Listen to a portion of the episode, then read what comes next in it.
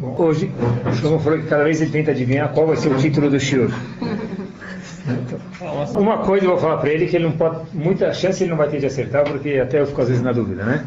Mas hoje, hoje se ele for investir, dá para ele acertar mais fácil. A gente já está perto de Pesach, então o shiur tem que ser alguma coisa de Pesach. Talvez seja uma coisa simples que eu pensei, mas eh, em Betamidash, Belochidush.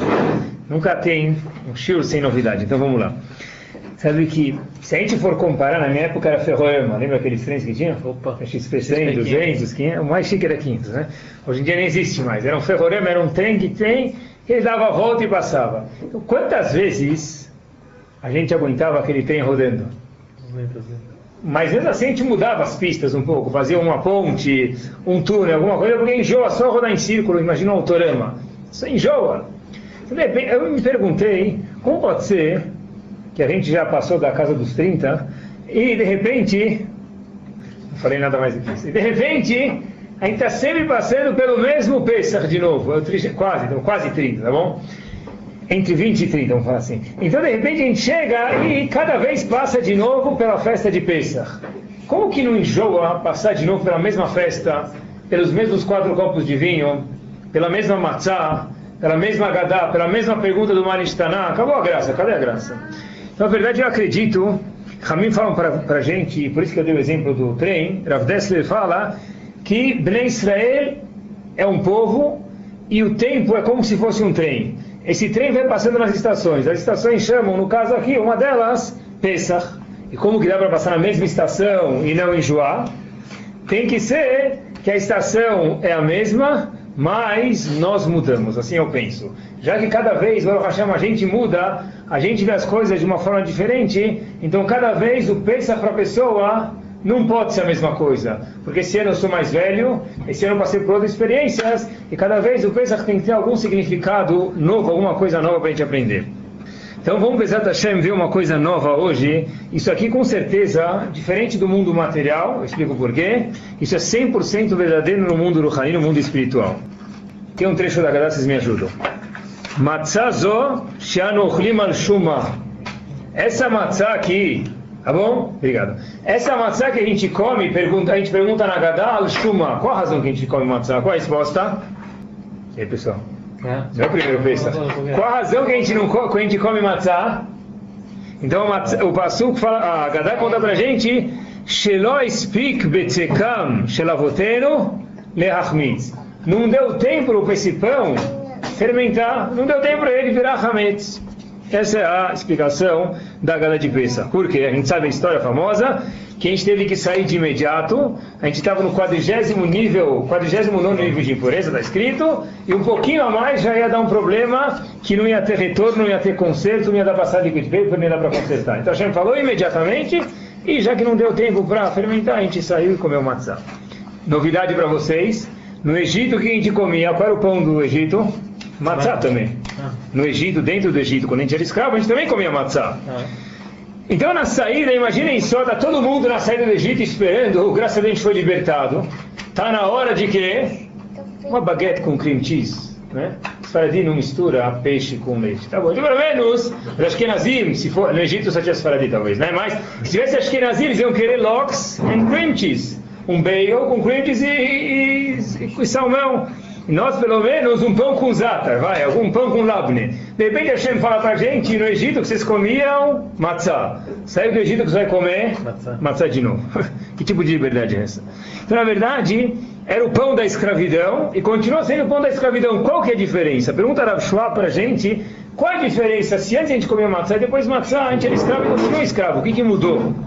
Por que, que no Egito a gente comia matzah e na saída também se come matzah? É por isso que se lembra durante o Seder, durante os sete, oito dias que se come matzah. Fala Rav para gente tem uma mudança fantástica, 180 graus, simetricamente. Por quê? A gente era escravo e continua sendo escravo. Só que antes nós éramos escravos de quem? Faraó, muito bem. E depois, quando a gente saiu do Egito, a gente continua sendo escravo, porém, é uma realidade completamente diferente, que nós éramos, somos agora escravos de Akadosh Baruch de Hashem, aquele que criou o mundo, o universo inteiro. Quer dizer, antes era Matzah e agora é Matzah. Mas a Matzah simbolizava primeiro ser escravos para Paró, e depois mudou Leal de ser, ser escravo para Akadosh Baruch. Era a padaria de Akadosh Baruch que fez a matzá para a gente, vamos chamar assim, né? Então, pessoal, quer dizer, se antes era escravo de Paró, as regras do jogo eram uma. Agora nós viramos escravos de Akadosh Baruch Hu e cada ano em Pesach a gente, a gente comemora isso aqui de novo, então as regras do jogo têm que ser outra. E a pergunta é, qual a diferença básica, tem uma diferença básica que existe dentro de muitas, que é o alicerce da Torá, um dos pontos básicos da Torá, que é uma grande diferença que existe entre ser Eved Hashem, escravo de Hashem, trabalhar para Hashem, que nós somos hoje, e escravo de Akadosh Baruch Hu, e o mundo, mais uma vez, penso aqui bastante diferença, diferente disso. É uma lição, é claro, que Pesach por ano todo, mas em Pesach ela parece que aparece mais. Como eu falei para vocês, o Pesach é o mesmo, mas a gente muda. Tem uma coisa que eu nunca vi em Avram Avinu, e talvez vocês não viram também. Eu nunca vi. Qual o símbolo de Abraão Avinu? Se a gente passar, Abraão Avinu, qual o carimbo de Abraão Avinu? O que está escrito na testa de Abraão Avinu? Hesed, bondade, não é isso? Abraão Avinu representa a bondade dentro da humanidade inteira. E se eu quero aprender como fazer Hesed, como fazer bondade para o próximo, da onde eu olho? Abraão Avinu. O mestre, o guia, o almanac do Hesed é Abraão Avinu. Tá bom. De repente, eu pergunto para vocês, se ele foi o guia do Hesed, o almanac do Hesed provém de Avram Avinu, faço uma pergunta. Quantas vezes vocês podem me falar que Avram Avinu fez Hesed, bondade na, na, na vida dele? Quantas vezes ele fez? É? Todo dia. Chuta um número aproximado, quantas vezes Avram Avinu fez Hesed? Lembra que na testa de Avram Avinu, dentro de tudo ele era perfeito, mas a perfeição máxima era em Hesed. Quantas vezes ele fez, provavelmente? 10 mil. 10 mil. Ele foi gentil, 10 mil, tá bom. Então tudo bem, 10 mil vezes. Todo dia ele fazia muitas vezes Hesed. Sempre. A marca registrada dele era Hesed. Quantas vezes, olha que fenomenal, não sei se eu nunca, eu nunca pensei nessa, nesse aspecto, quantas vezes a, a Torá conta pra gente o Hesed de Avram Avinu, a bondade de Avram Avinu? Onde está escrito, especificado, mencionado a bondade de Abraão Avinu? Muito bem. A Torá fala para gente uma coisa curiosa. Teve uma vez, é famoso isso, eu vou relembrar vocês, mas vocês já sabem. Abraão Avinu estava doente. Coitado. Fez o Brit Milá. Terceiro dia do Brit Milá, estava doente. Não estava com febre, não estava com enxaqueca. Brit Milá, passados 90 anos. Não tinha anestesia, não tinha vinho, não tinha moelho, não tinha babysitter. Tá? É, calor, quantos graus estava? Mais do que hoje. 45, 50 na sombra, está escrito.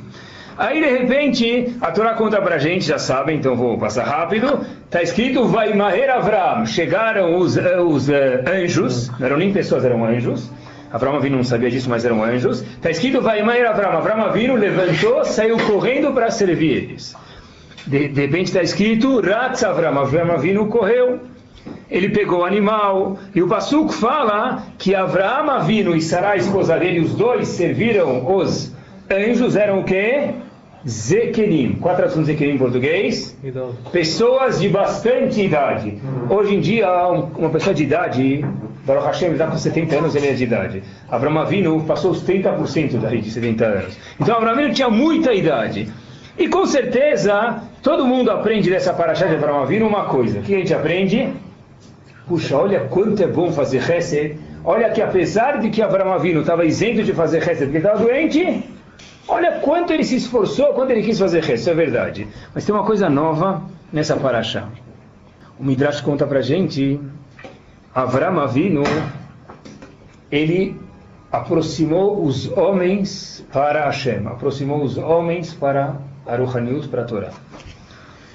Sará aproximou quem? As mulheres. As mulheres. Então, eu pergunto para vocês, como que Avram Avinu conta o Midrash para a gente aproximava os homens? O que ele fazia? Ele ia na praça pública, passava com a Kombi, em vez de gritar pamonha, ele gritava um passuco em Bereshit. O que, que ele fazia para aproximar as pessoas? Muito bem. Avram Avinu parece que era Barit Sará, cozinhava muito bem. Sabia cozinhar muito bem. Então, onde ela estava, quem vinha ela sabia agradar. Se vinham chineses, ela sabia fazer sushi. Se vinham japoneses, ela fazia Sushi. sushi também. Outro. Se vinham árabes, ela fazia o quê? Mahshi. Se vinha ashkenazi, ela fazia chunt. Sabia fazer tudo. Aí Avram Avinu falava, quem não aceita dinheiro, a gente não aceita cheque nem cartão de crédito. Faz uma brachá para Hashem. Uma brachá, tá pago a comida. Tá barato? Então todo mundo ia lá. E assim Avram Avinu aproximava os homens e a esposa dele, Sará, aproximava as mulheres para a Torá. Tá bom. Pergunta é a seguinte: Se Avram Avinu fez tantas vezes Hesed, por que, que a Torá conta para gente só uma vez o Hesed que ele fez com os anjos? O que, que Avram Avinu fez para os anjos? Lavou o pé do anjo. Anjo tem pé? Não. Avram Avinu pegou um animal inteiro para servir para os anjos. A Torá conta para gente que eles fingiram que eles comeram, porque anjo desde quando come comida que a gente come?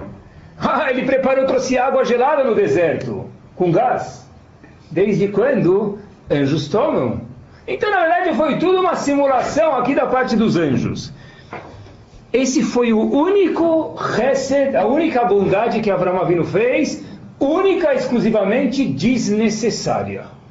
Todas as bondades que ele fez é porque a pessoa tinha uma necessidade disso. Essa bondade não. Essa bondade era para os anjos. E anjo desde quando tem benefício de coisa material? E a pergunta é, por que, que Avram Avinu fez esse reset? Porque ele não sabia que eles eram anjos. Pachut, ótimo. Mas por que a Torá conta somente esse reset de Avram Avinu? Esse é o único reset que não teve toalha, não teve objetivo nenhum da parte deles. Por quê? Porque eles não aproveitaram, anjo não come, anjo não bebe, anjo não lava o pé. Tiver, teve que acontecer um pequeno milagre de parecer que eles estavam comendo os três anjos, parecer que eles estavam bebendo, mas não, não adiantou para absolutamente nada. E a pergunta é, ele fez esse reset, fez milhões de reset, porque a Torá conta única e exclusivamente esse reset de Abraão Avinu. Porque estava na época que ele estava sofrendo mais.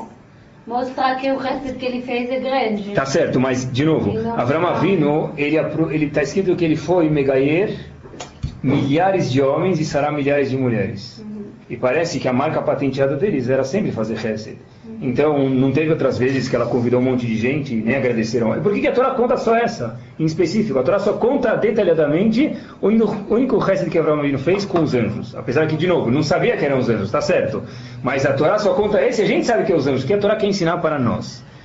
A gente falou no começo que a gente sempre comeu matzá no Egito e fora do Egito. Antes do Egito nós éramos matzá porque a gente era escravos para Paró e Leavdil, na saída do Egito, escravos para escravos para Kadosh Baruch Abraão também foi matzá.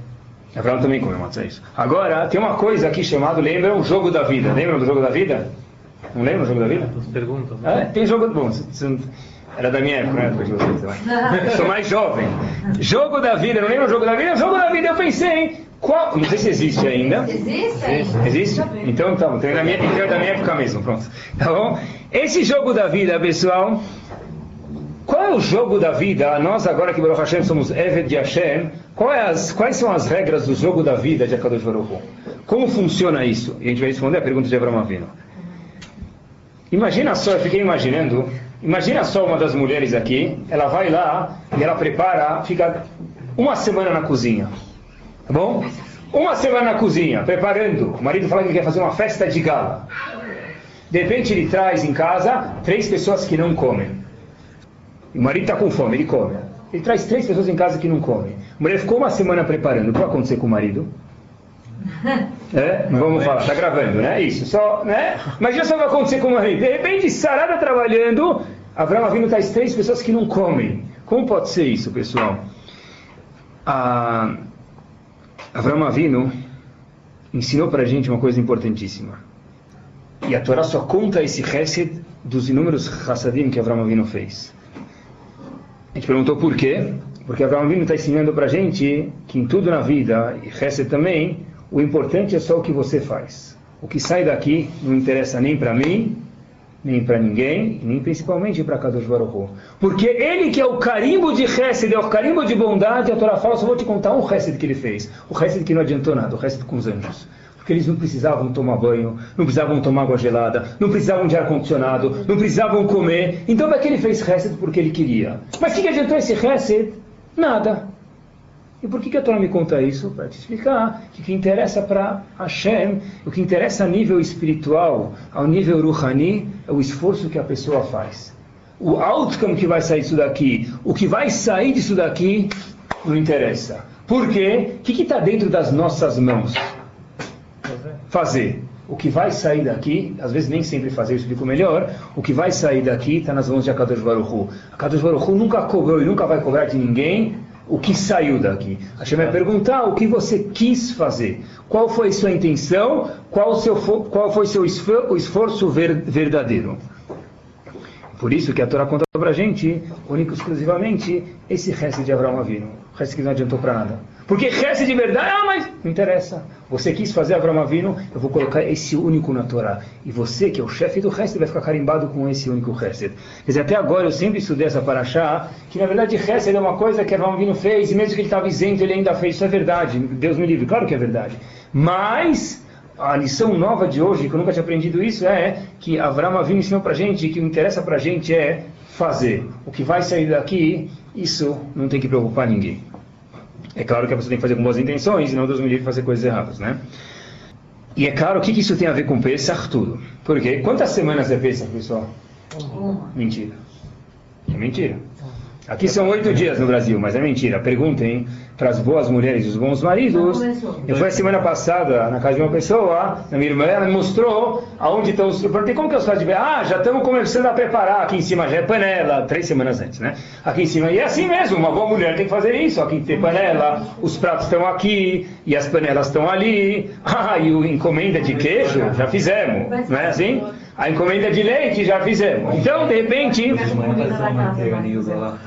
Tá vendo? Já tem aquelas manteigas aquele selinho cinza lá, a cor que for, verde, não sei que cor que é. Então já mudam as coisas, né? Quer dizer, Pesach na Torá é uma semana. Mas nas nossas casas, Baruch Hashem, porque tem que preparar mesmo, é o quê? Tá vendo? São algumas semanas, pessoal. E melhor ainda, melhor ainda. Tá cansando, hein? Melhor ainda é que não é só pensa antes de começar a preparação. Depois, depois a mulher já cozinhou tanto e o marido tem que comer matzá com razão quando tempo, mais uma, duas semanas depois. Quer dizer, pensa em alguns lugares, acaba esticando uma semana para trás, uma para frente, dura bastante tempo. Eu comecei a olhar para as festas de Pesach, pensei, é assim mesmo. Já vê o vinho, onde está o vinho, ah, o vinho já deixou, aqui já não mexe porque já é de Pesach.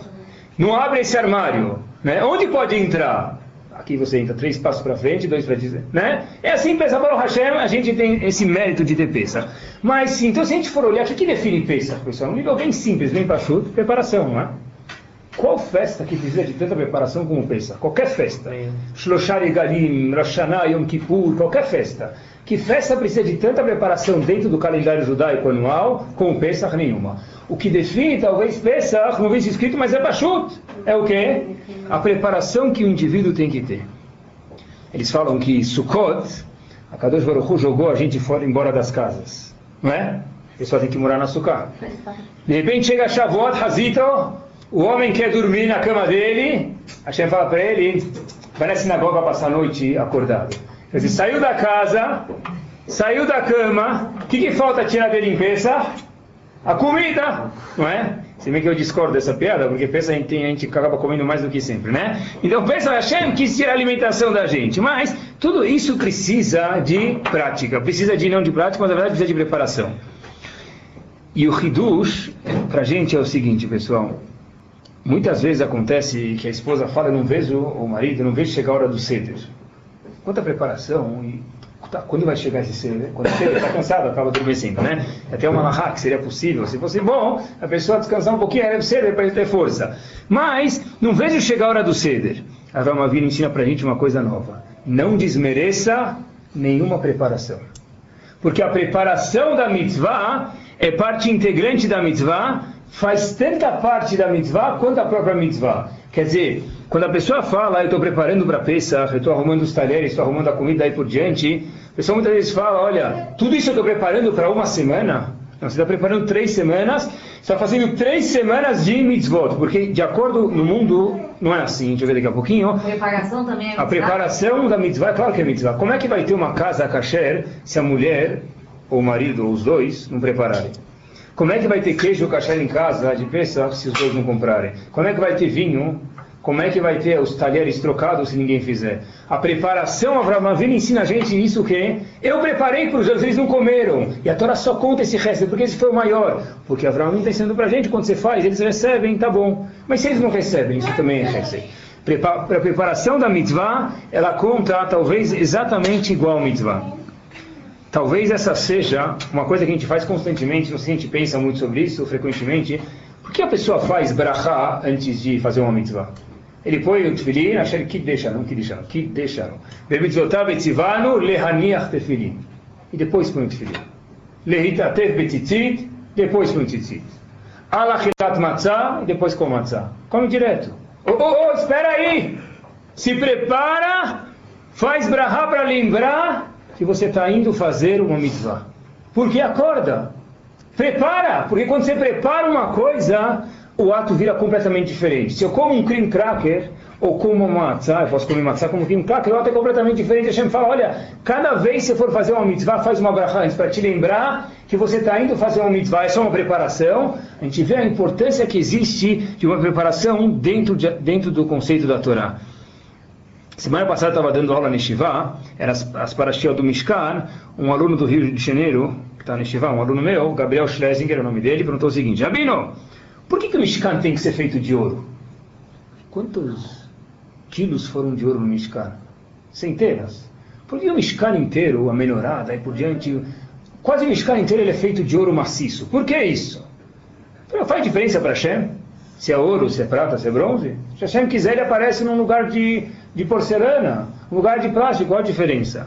Então, sabem-se que o jeito judaico de responder uma pergunta é o quê? Com outra pergunta. Então, eu não queria, Deus me desviar disso. Então, eu fiz, fiz outra pergunta para ele.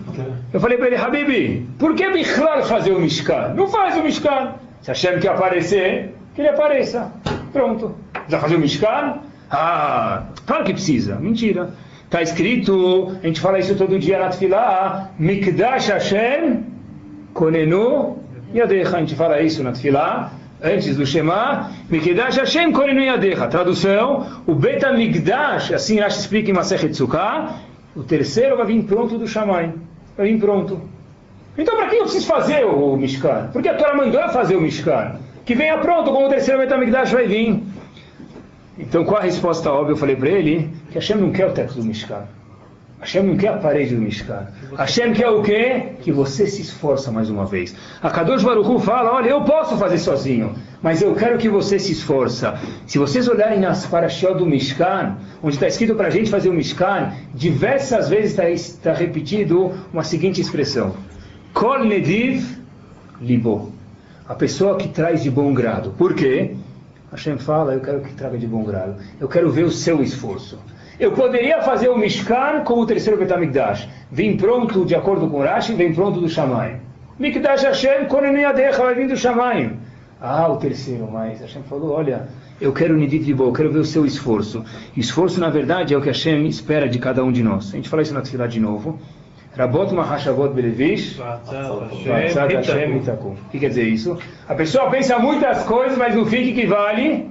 Atzat Hashem, a vontade de Hashem que vai sair. Quer dizer, o que Hashem está ensinando para a gente, pessoal? Quem falou isso foi Shlomo Melech. Shlomo Melech falou no Mishlei, passou com Havalev. Você pensa muita coisa e você faz o que você conseguir, mas o que vai sair é de Hashem. Isso aqui não tem nada a ver com você. Às vezes a pessoa se esforça e não sai. Então, no mundo espiritual, isso aqui não precisa nem fazer ele ficar incomodado de forma alguma. É claro que dá muita, uma satisfação muito maior se sai, tomara que saia, mas quando não sai, a pessoa precisa saber que a Hashem espera da pessoa o esforço dele. Como a gente sabe disso? O próprio Mishkan. Está escrito em Parashat Pekudei, Pereklametet, Pasuk Lamed Gimel. Vai haver et Mishkan ele Moshe. De repente, o povo inteiro.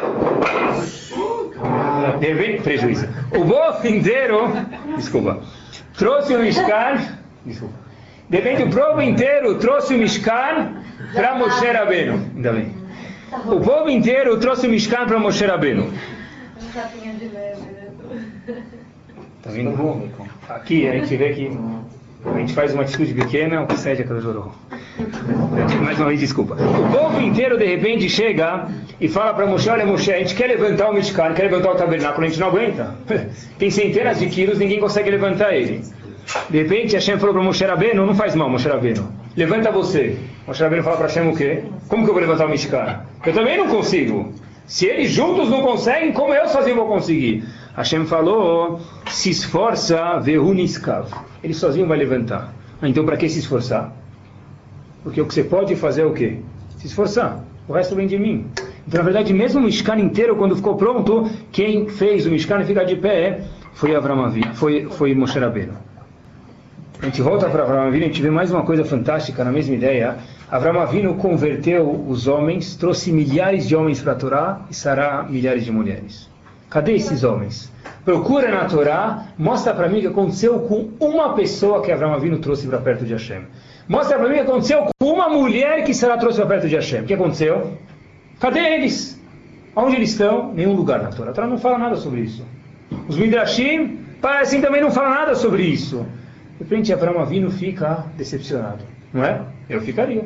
Abraão deve ter ficado, parece. O que aconteceu? Ele trouxe e ficou a vida inteira fazendo o resto para aproximar as pessoas. Sará para aproximar as mulheres. Não deu em nada. Não deu em nada. Eles não converteram muito. Tentou, mas não deu em nada, não deu em nada, não foi dele que saiu vencer, não saiu nada. Aí Abraão Avinu fala para Hashem, talvez um filho, eu não tenho filho. Tá bom, vou te dar um brinde. Abram as portas da esperança. Quem sai? Hashem fala, vou te conceder esse pedido. Vai vir Yitzhak. Veio Yitzhak. De repente, chega Yitzhak, Hashem fala, mata teu filho. Quer dizer, as pessoas que eu trouxe para Hashem não fizeram nada. O filho que você me deu, quer que eu mato? O que, que vai sobrar de mim? Qual a reação de Abraão Avinu? Ficar o quê? Qual a reação de Abraão Avinu? Nenhuma. Nenhuma. Eu fiz o que Hashem mandou. Se vai sair, eu quero que saiba sair de mim. Mas Abraão Avinu em nenhum momento não fica aflito. Em um momento não fica desesperado. Por quê? Porque Abraão Avinu sabia que como pensa a festa da preparação, a gente tem que preparar para chegar lá. Abraão Avinu falou, na minha mão está só preparar. Se vai sair bem sair daqui ou não, não depende de mim, nem da minha querida esposa, Sarah. Para Pesach, Hashem ensina para a gente, é isso que a gente quer. Troca a louça, limpa a geladeira, o fogão, faz o marido comer no terraço, manda as crianças comer na escada, daí por diante, ó, vai ter gente que come no salão já do prédio. Quer dizer, todas as dependências do prédio que ele nunca usou, na semana de Pesach, ele, que antecede Pesach, ele conhece tudo. Por quê? Ah, mas tanta coisa para Pesach, saiba você que essa própria preparação, justo, já tem mitzvah no de Kadosh Baruch. Dentro de qual mérito houve Kriyat Yamsuf? Qual o mérito que teve Kriyat Yamsuf? Hashem abriu o mar para a gente passar e os egípcios, morreram lá dentro. Qual foi o mérito que abriu o Kriyat Yamsuf? Vocês sabem, um indivíduo chamado Nachshon Ben Aminadav pulou. Isso está certo, mas isso foi a ignição da coisa. Mas qual mérito tinha para acender esse fogo? O Midrash conta para a gente algo fantástico. O que, que a gente abriu? Avram Avinu, está escrito que ele pegou as madeiras para fazer a Kedat Yitzhak, cortou elas em dois, abriu elas em dois, um monte de pedaços de madeiras grandes, toras, quebrou em dois para fazer o sacrifício queimar Yitzhak, que a gente tinha pedido para ele. Então Hashem falou, olha, no fato que você, Avram Avinu, preparou a Kedat Yitzhak, abriu as madeiras, eu também vou abrir o Yam Suf. Pergunta óbvia, nunca teve a Kedat Yitzhak. Que mérito que é esse? A Kedat Yitzhak nunca aconteceu. Hashem no fim falou para Avram Avinu não matar Yitzhak. Qual mérito que é esse? Preparou. Você teve intenção? Você quis de verdade, não? Você intenção, não judeu no coração. Tá certo, mas de novo, a atitude saiu. Ah, Não teve. Assim, eu soube muito depois. Sabe que a gente que teve Abraão, Isaac e Jacob, depois vem o Ben Israel. Que assim, na verdade, a gente vê, pessoal, é claro que eu faço um parênteses aqui importante, que é claro, não dá para falar, eu sou judeu de coração, né? Eu pensei em colocar tefilim, mas fiquei dormindo até meio-dia. Então, essa é besteira. Abraão Avinu quis fazer, estava impossibilitado. Se eu quis fazer uma mitzvah, eu estava impossibilitado. Vai chegar lá em cima, no teu, na tua conta bancária, vai estar acreditando naquela mitzvah. O Mara fala em Kedushim, se uma pessoa quis fazer uma mitzvah e não conseguiu, vai estar acreditada aquela mitzvah para ele lá em cima. Por quê? Porque o que sai não depende de você, a Hashem só quer da gente a preparação. Uma vez que eu tenho nome de um Gadol, em Israel, que Hashem não vai perguntar para ninguém daqui a 120 anos se o filho dele saiu de acordo com a Torá ou não. Repito, novidade para mim, isso é para vocês. Hashem não vai perguntar para ninguém daqui a 120 anos se teu filho ou tua filha saíram de acordo com a Torá, não vai perguntar. O que, ele vai perguntar? Será que você se esforçou para que ele saísse desse jeito? Se ele saiu desse jeito, muitas vezes não está nas nossas mãos. Mas se você se esforçou para que isso acontecesse, e é isso que a Pesach ensina pra gente. Tem uma história fenomenal que um aluno meu me trouxe de Israel, ele chegou e falou, olha Rabino, essa história você vai adorar. Ele me acompanhando com um livrinho em casa, eles sabem que eu gosto de histórias, preciso contar o Shurim. Então ele me trouxe uma história, eu nunca tinha escutado. Acho que se o Rafetz Haim soubesse quantas histórias falam dele, são verdadeiras, porque quem contou foi o Rav Karelitz. Então se a gente souber, se o Rafetz Haim soubesse quanto ele tivesse feito impacto, talvez ele ia viver mais 10, 20 anos, para que a gente, quanta coisa a gente aprende desse homem gigante, pessoal. Sabem que o Hafetz Haim fez a obra mestre dele, dentre outras muitas que ele fez, talvez a mestre, se a gente puder chamar assim, foi o Mishnah Brura. Esse Mishnah Brura é um comentário sobre o código de lei chamado Shulchan Aruch. Grande parte do Mishnah Brura foi escrito, tudo foi escrito pelo Hafetz Haim, mas ele precisava estudar com alguém para debater a ideia e esclarecer. Então, Havetz Haim estudou com o genro dele. Cada vez ele estudava Gemara, estudava o Talmud, chegava à conclusão e escrevia Mishnah Berurah. De repente chegaram a um assunto e conta o genro dele, quem contou isso foi o Rav Karelitz, quer dizer, boca dele, meu aluno escutou. Então ele falou o seguinte, olha, um assunto foi estudado pelo Havetz Haim três dias e três noites, com o genro dele. E depois de estudar três dias e três noites, saíram duas linhas do Mishnah Berurah. Quem não sabe, Mishnah Berurah tem talvez 300, 400 folhas em cada um dos volumes, tem seis volumes, são, sei lá, 1.500 folhas. Em cada folha tem 50 linhas. Duas linhas depois de estudar três dias e três noites.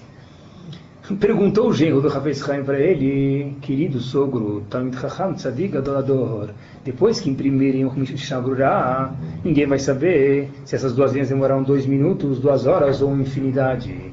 Qual é a diferença? Por que, por que se esforçou tanto por essas duas linhas? Escreve, faz um xizinho, faz um asterisco do lado, essas duas linhas, dez palavras, me demoraram três dias e três noites.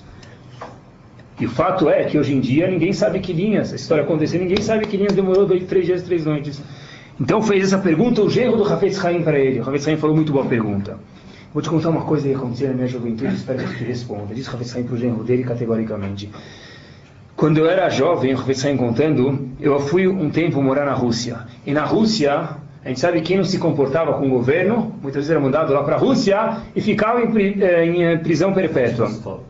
Ficavam lá no frio, na Sibéria, sem alimentos, e já haviam centenas, milhares de pessoas lá. Ravetz Haim uma vez acabou visitando esses lugares. Ravetz Haim conta para o genro dele para responder a pergunta, uma vez eu vi um pai e um filho. Os dois estavam fazendo parte de uma equipe de gente que estava fazendo uma rua na Sibéria, na Rússia, lá fazendo uma rua.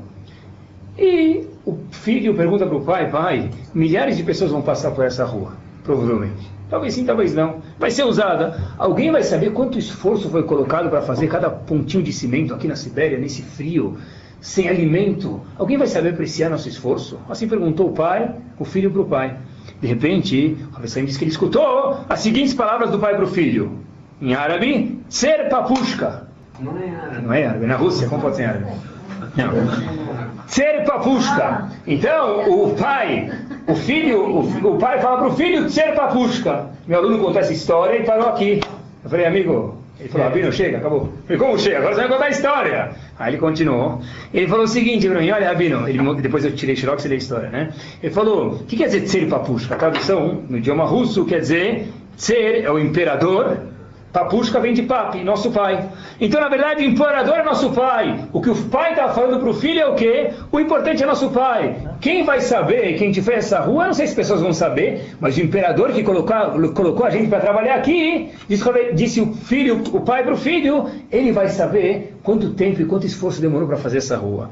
Disse Ravetz eu não sei se as pessoas vão saber que linha que é. Fato é que até hoje ninguém no mundo sabe quais duas linhas que o Havetz Haim demorou três dias e três noites para escrever no Mishnah Berurah. Ninguém sabe. Mas diz Havetz Haim para o genro dele, essa é a resposta. Ser papushka. Nós fazemos a Vodat Hashem para quem? Papushka. Para o nosso pai. Akadosh Baruch Hu. É o imperador, no caso o nosso pai. Ah, mas ninguém vai saber, não interessa. Eu tenho que fazer para Hashem, que as pessoas vão saber. Isso não me faz diferença, diz o Havetz Haim. Mas não vale a pena colocar um, asterisco para que as pessoas saibam, diz o Havetz Haim. Não. A pessoa faz a Vodat Hashem, o jogo da vida. As regras do jogo da vida de Akadosh Baruch Hu é que a gente tem que fazer. O que vai sair daqui não depende de nós, pessoal. Depende de Akadosh Baruch Hu. E ele precisa saber o esforço que a gente fez, mais ninguém. Sabe que o Hafetz Haim, já que aproveitando falando dele, ele tem um livro chamado Havat Chesed, e no Perek Yudalef ele fala o seguinte, a pessoa tem que se preocupar com três coisas durante a vida inteira dele, três coisas. Qual é o meu estudo de hoje de Torá? Primeira coisa. A segunda coisa que a pessoa precisa estar certa é, eu tenho que imaginar que eu sou o único Yodi no mundo, e eu preciso estudar essa Torá bem porque eu sou o único Yodi, como se eu fosse. E a terceira e última coisa, diz Rafael Haim para a gente, que a pessoa precisa se preocupar três coisas no dia, é hoje. Não ontem, não amanhã. Três coisas. Qual é a minha, minha porção diária de Torá? Eu tenho que imaginar que eu sou o único Yehudi no mundo. E a terceira e última coisa é hoje. A gente fala isso, diz Rafael Haim, todo dia no Kriyatima. A gente fala... Vehayu adevarim ele quer dizer fala no Shema, vão ser essas coisas que se refere à Torá, você tem que se preocupar com a Torá. Asher Anochim Etzavecha, que eu estou obrigando a você. Você se imagine como único Yehudi, que está escrito depois da palavra Shenochim Etzavecha, Hayom, hoje. Se prepara com Vehayot Varimael, se prepara com esse, com essa porção do dia. Asher Anochim Etzavecha, que eu estou obrigando você, Yehudi. Eu tenho que imaginar que eu sou único. Não que Deus me livre, não tem que ajudar os outros, mas eu tenho uma responsabilidade de estudar a Torá como se eu fosse no Yehudi. Quando? Continua no Shema, diz Ravetz Haim, Hayom, hoje. Eu tenho que me preocupar com o meu estudo de hoje. Amanhã não sei, não me interessa. É claro que, ah, mas é, é triste, é depressivo a pessoa se esforçar e não sair nada disso. Então, com certeza é. Mas se a pessoa levar em consideração, eu já vou andar mais um passo, mas se a pessoa levar em consideração que o que Hashem aprecia, o que Hashem olha, e o sorriso que Hashem dá de uma orelha para outra se ele tivesse uma cara, seria nos nossos esforços, então a pessoa não tem que se preocupar tanto com o que, que sai daqui, porque é isso que Hashem espera da gente. Mas, pessoal, Avraham Avino falou para a gente, olha, faz tua parte, o resto vem de Hashem. E se a gente esquece de algum esforço que a gente fez, a gente pode se enganar, mas ninguém esquece, e o mais importante, o alguém, maiúsculo Hashem não esquece. Tem uma história famosa que eu escutei em nome de duas pessoas, uma delas é o Tav Diponovich, então vou usar o nome dele. Escutei uma vez o nome do Rav Wasserman, mas é, não foi Rav Wasserman, outro Rav, me enganei. Mas é, a história é verdadeira. Vou contar vocês o nome do Rav Diponovich, que eu escutei do Rav Terrila em nome dele, então vou contar para vocês. A história é famosa, talvez alguns de vocês conheçam, mas vale a pena aqui no contexto. O Rav Diponovich passou pelo Holocausto e logo depois ele foi para a Europa, passou alguns meses porque tinha muitas, muitas crianças que eram Yehudim, estavam na mão de não Yehudim, pessoas muito inteligentes, pessoas boas, nobres que salvaram os Yehudim, não Yehudim, que nobres que salvaram os Yehudim. Muitos pais, vendo o que acontecer, deram para esses não Yehudim que guardaram os filhos deles em custódia, os Yehudim em custódia, falaram, olha, tem aqui meu colar, meu anel, eu sei que não vou usar mais nada, eu quero te dar de presente, por favor, cuida bem do meu filho, eu te faço um pedido. Que depois que acabar, ou holocausto, se é que acabar, você avisa meu filho que ele é um Yehudi. Explica para ele que ele é Yehudi. E daí é só essa responsabilidade. Só que muitos acabaram parando na mão de outras pessoas, e essas outras deram para as outras. E se vocês lerem a história, muitos Yehudim acabaram em colégios cristãos de outra religião. O ambiente era completamente hostil ao ambiente judaico. Depois de alguns meses, o Rav Diponovich foi num colégio ele falou: Olha, eu escutei que aqui dentro desse colégio de mil alunos existem 200 alunos e eu digo. Então eu queria vir salvar esses 200 alunos. Ele foi para o diretor: Por favor, me dê os 200 alunos. O diretor falou: Olha, Habib, eu estou com esses alunos aqui faz mais de 5, 6, 7 anos. Se você for uma pessoa lógica, se você for, fizer uma apresentação aqui, uma coisa que segue o Secher, que segue a lógica, e puder me provar que tem Yodim aqui, eu te dou, mas por onde, de onde por onde eu vou te dar Yodim? Como que eu vou te dar Yodim? Me prova que eles são Yodim. Eu salvei, disse o não Yodim, é verdade, ele cuidou deles na época do Holocausto. Crianças vieram aqui com 4, 5, 6, 7 anos de idade, hoje tem 10, 12. Eles nem lembram de nada, me prova. Se você me provar, eu te deixo, caso contrário, não. Quero provas concretas. O que, você vai falar para eles? Kasher? Gat kosher? Halav Israel? Shabbat? Disse Rav Diponovich. E nenhum esforço é esquecido, pessoal. Principalmente porque não tem que esquecer que é Kadosh Baruch Mas mesmo aqui no Ramazé, a pessoa precisa se esforçar, se preocupar, se concentrar no esforço e nada é esquecido. Diz Rav Diponovich para esse senhor, tá bom, me dê no relógio um minuto, se preferir 60 segundos. No relógio. Você pega o cronômetro e marca. O, diretor da escola riu, falou 60 segundos, pode entrar, mas olha que eu vou cronometrar. Quando der o 60 segundo, ou completar um minuto, eu tiro você daqui. Eu quero provas concretas, claras e óbvias que essas crianças são Yodim. Se forem, você tira, senão você perdeu sua chance. Entra o Rav Diponovich na frente de mil crianças. E havia um silêncio, porque uma pessoa barbuda, estranha aos olhos daquelas pessoas que estavam lá fecha os olhos em concentração e grita, do fundo da Neshama dele, Shema Israel, Adonai Eloheinu Adonai Echad. Quando eu escutei essa história eu chorei. Disse, Rav Diponovich passou e contou essa história, que o choro foi grande. 200 alunos aproximadamente, não vou mentir, mas foram aproximadamente, saíram de trás das carteiras e falaram para o Rav Diponovich, Ima, Ima, me tira daqui. Ima quer dizer mãe, mãe, me tira daqui. Ah, saiu de lá o Rav Diponovich, e ele falou, isso serve como prova? O diretor disse sim, mas você só sai daqui com uma condição, que você me explique como você fez isso. Como que crianças que saíram de casa com 4, 5, 6 anos de idade, 10 anos de idade, passaram anos longe de tudo, escaparam, fugiram, sofreram, como eles podem lembrar de Torá? Aqui ninguém nunca ensinou nada de Torá. De Ponovich disse, é verdade, mas tem coisas que ninguém esquece. Um pai, e principalmente uma mãe, quando deita, ou os dois, ou um dos dois, quando deita com o filho antes de dormir, passa na mezuzá, eu lembro até hoje, minha mãe, beija a mezuzá e fala Shemai Ser Hashem Eloquim Hashem Echad. Eu falo Baruch Hashem de dormir toda vez, Kriyat Shema mas eu não consigo passar uma vez na mezuzá da porta do meu quarto sem beijar a mezuzá. Por quê? Porque eu lembro que minha mãe me ensinou, mesmo que eu já fiz o Shema, é, ficou uma prática, eu preciso falar o Shema de novo.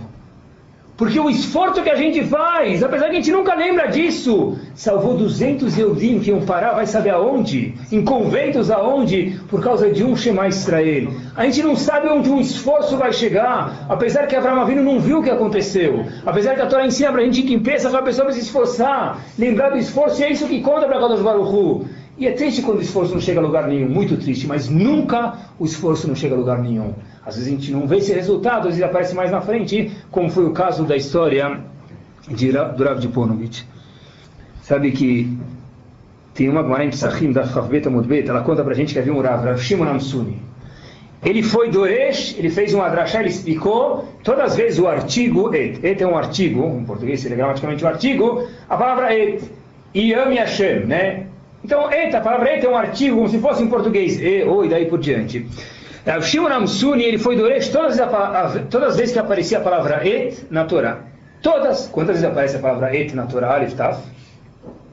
Eu fui contar, mas é que não tem um programa do computador que conta. Se tivesse, eu contaria, mas eu desisti no meio do caminho, tá? Então, quantas vezes aparece a palavra et de Bereshit Advarim? Então, agora conta pra gente que ele foi Doresh, todas as vezes a palavra et, e de cada et, desse artigo que aparece na Torá, a palavra, a, a letra Aleph Tav, ele aprendeu uma lei, aprendeu alguma coisa que Hashem queria ensinar pra gente. Até que ele chegou no seguinte passuk: Et Hashem Elokecha tira, tenha temor de Hashem. Aí ele falou, olha, esse et não dá para ensinar nada. Esse et não dá para ensinar nada. Tem Hashem. E tem a palavra et antes. Quer dizer, eu vou temer Hashem e quem mais? O et tem que vir me ensinar quem mais. Então a Gumara conta pra gente, olha, o Shimon Namsumi falou, no que eu vi que esse et é mentira, ele não nos ensina nada, deve ser que todos os outros et que eu aprendi na Torá também são falsos. Só que você vai procurar esse passo que está chamando que que aí que ele percebeu, entre aspas, o furo da explicação dele, isso aparece em Dvarim Perek Yud. Ele passou por Bereshit, Shmot, Vaikra, Bamidbar e dez capítulos de Dvarim. Aí ele falou, olha, se essa é minha última teoria está errada, está tudo errado. Eu ficaria, provavelmente, maluco. Quantos anos ele fez a teoria dele? Fez a teoria da faculdade dele de mestrado. Chega na última linha, depois de fazer 40 folhas, o professor prova está tudo errado e tudo que ele fez não valeu nada. Aqui foi muito mais. Bereshit, Shmod, Vaikra, Bamidbar e chegou em Dvarim. Como ele se sentiu? Nada. Devia sentir mal, mas ele sabia que o esforço aqui conta, e a Gemara conta pra gente. Da mesma forma, diz Rav Shimon Suni, que eu recebi schar, recompensa, por ter estudado tudo, agora eu vi que isso está errado, eu abro mão de tudo e não tem problema nenhum. Mas como? Se está tudo errado, que recompensa que você tem? Eu me esforcei, eu achei que estava certo, até então estava certo de verdade, isso é o que a Kadosh Baruch espera da gente. Isso nos leva a um último ponto Você curto. Tem que esforçar no caminho eu tenho que me esforçar no caminho certo. Mas ele achou que esse era o caminho certo, e mais uma vez vem enfatizar que não adianta ser judeu de coração, como falam. Precisa ser judeu também de coração. O que você leva no coração, o esforço que você tem, a kavanah, a intenção que você tem, ela conta para Hashem. Mas isso é se você quis de verdade fazer e estava impossibilitado, como foi o caso de Abraão Avino. Como foi o caso de que a gente contou, das outras histórias que a gente contou. Mas, se a pessoa não quis fazer, não adianta não. Se a pessoa quer de verdade fazer, o resultado que vai sair não depende dele isso Hashem não espera dele. E esse é o poder, terminando da noite do Seder de Pesach, pessoal. O Seder de Pesach é um momento especial e o principal enfoque, eu faço questão de falar isso, em Pesach, eu lembro quando chegava de Shiva, chegava com um monte de Dvar Torah para falar, mas como pai eu falo para vocês, e vendo a Torá de outro enfoque, o Seder de Pesach ele tem uma função especial. Escutar o que os filhos trouxeram de escola. Aqueles papeizinhos rabiscados, é isso que o Seder de Pesach serve escutar a Agadá dos filhos, falar que tinha dez pragas, escutar pela milésima vez que Dama era a primeira, Esfardeira era a segunda, que para você não tem novidade nenhuma, o ponto da Agadá de Pesach é fazer o quê? Dar atenção e passar a história do seu avô para você, para o seu filho. É para isso serve a Agadá. Agadá de Pesach, como se diz falar em hebraico? Não é? Pode ser lemor, ledaber. Por que é chamado Haggadah? Escutei, mas leagid, mas tem outras formas de dizer. Lemor, ledaber. E por que é chamado lehagid, hagadah de Pesach? Os três querem dizer contar. A palavra gad, em hebraico eu escutei esse ano, quer dizer o quê? Mazal. Bagad, bamazal. A tradução da palavra gad quer dizer mazal. O que é mazal? É sorte. Sorte é uma coisa que desce do Shammai para baixo. A palavra zal quer dizer descer. Como eu sei disso? Como fala uma coisa barata em hebraico? Zol. Balash, zol. Zol é uma coisa que o preço estava lá em cima e desceu. Zal, zol quer dizer descer, vai de cima para baixo. Lehagid, gad e mazal é a mesma coisa. O que quer dizer isso, pessoal? Preste atenção. A Gadá tem que ser uma coisa que vai descer de cima para baixo. Vai você se abaixar no nível do seu filho, você vai descer e contar para o seu filho o seu, no nível que ele possa entender. Se eu escutei o Hidush do Rabino, deixe isso para o fim da Gadá. Conta uma coisa simples que seu filho, sua filha e as pessoas presentes possam entender. E é para isso que serve a Gadá de Pesach. É para a gente poder criar mais um elo, deixar mais um elo na corrente chamada Ben Israel e garantir nosso futuro através do nosso passado. Por isso que a gente fala Ilu, a gente fala, lembra do Daieno? Né? Da, Daieno, mesmo os faradim cantam o ritmo Daieno, ele é muito famoso, né? Então a gente fala uma seguinte frase, pessoal: Ilu kervanu lifnei har Sinai, velonatan lanita Torah, hashtag Daieno. Traduzo isso, eu nunca entendi isso, pessoal. Se a Shem tivesse colocado a gente no Har Sinai na frente do Monte Sinai antes da Torá pra gente, e não tivesse dado a Torá pra gente, Daieno, bastar-nos ia. Essa é a tradução da Gadá já seria suficiente em português. É? O que, que adianta ficar no Har Sinai sem ter a Torá? Se eu tivesse indo até a loja de carro com meu pai comprar um carro, só olhar do carro, uh, uh, Daieno. Daieno o quê? Vai falar para o filho de 18 anos isso. Daieno nada, eu não queria nem loja do carro, queria que o carro tivesse para a garagem, sozinho. O que, que é esse Daieno? Como pode ser que a gente fala na Gadá? Se eu tivesse ido na frente do Har Sinai sem receber a Torá, já era suficiente. Hoje a gente entende isso. Por quê? Porque na verdade, pessoal, o Hidá explica para a gente que a gente chegou na frente do Har Sinai, o que a gente fez? A gente se preparou para receber a Torá. No momento que a gente se preparou, a gente se esforçou para receber a Torá, é isso que a gente queria da gente. A gente voltou ao mesmo status que Adam Arishon tinha antes de fazer o pecado de comer a fruta proibida. Só o fato de se preparar já foi suficiente para isso. Então a gente fala na Gadá, melhor tendo a Torá. Mas se eu tivesse só ido no Har Sinai, sem receber a Torá, já daí já era suficiente. Por quê? Porque eu me preparei. Depois, se a Shem decidiu não me dar a Torá, já está fora das minhas mãos, já é daí. Por quê? Porque só o fato, mais uma vez, de Yodim se prepararem, já chegaram a um nível muito alto, o mesmo nível de Damarishon Kalimachê. Que o Hashem a gente possa se esforçar nessas semanas, não tem mitzvah de cumprir da Pesach. Mas se acaba acontecendo aqui de novo, pessoal, que a pessoa acaba comendo pão menos dias e fazendo esforço, lembrem que tudo isso aqui é parte da mitzvah, que nós não somos Eudim de coração, mas com certeza temos que ser Eudim também de coração, que é através da gente, e que Bezat Hashem, da mesma forma que a gente se esforça para fazer o ceder direito, Hashem aceite esses nossos esforços e traga a Geulat. Está escrito que Benissani Galu, em Pesach a gente foi salvo, e no futuro, Bezat Hashem, em Pesach a gente vai ser salvo de novo, que seja Hashem nesse ano. Agora,